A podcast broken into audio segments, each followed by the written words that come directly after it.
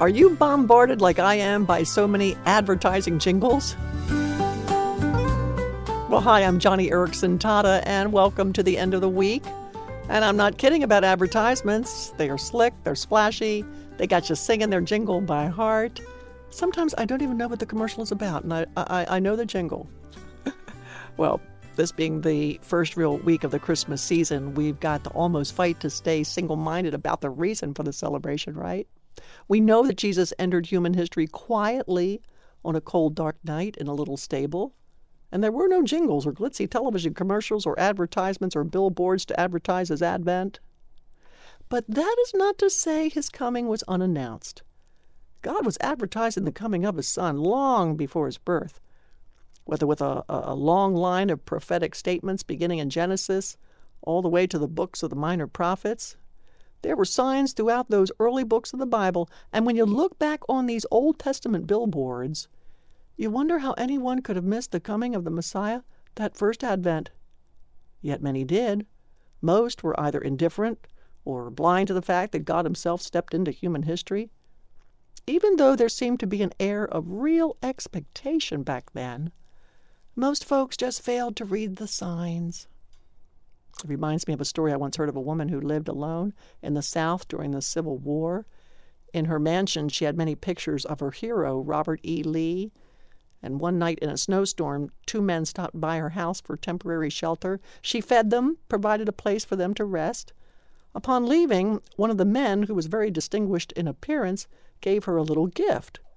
The woman became curious and asked the other man the name of the guest who was such a gentleman.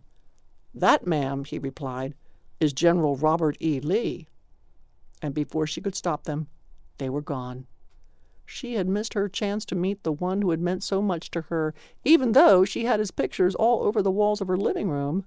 She failed to recognize him when he came.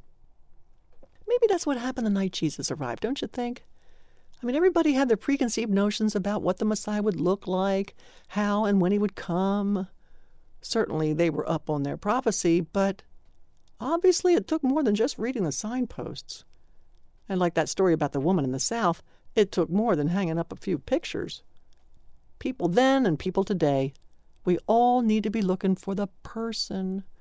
Not a title, not a label, not a piece of prophecy or a name. The Son of God is a person. And today, much like those days 2,000 years ago, please, we must not miss our chance this Christmas to truly encounter the marvelous person of Jesus.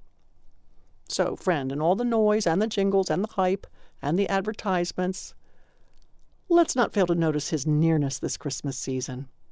The whole Bible is built around the story of Jesus and his promise of life everlasting to you and to all those who would but believe. And to help you reflect on the nearness of Jesus this season, the Joni and Friends team here have created this. Uh, well, it's a beautiful little fold out card with six or seven of my Christmas paintings on it. It really is a lovely piece to show your friends who don't know Christ and tell them that I painted these pictures holding the brushes in my mouth. Who knows? It might well spark a conversation that'll give you a chance to introduce your friend to Jesus this season. Again, you can receive this colorful fold out card by just visiting joniandfriendsradio.org. I'd like every Joni and Friends radio listener to have one of these uh, very special Christmas foldouts with my paintings on it. One more time, that's joniandfriendsradio.org. It's just a small sign so that no one will miss who Jesus really is this season.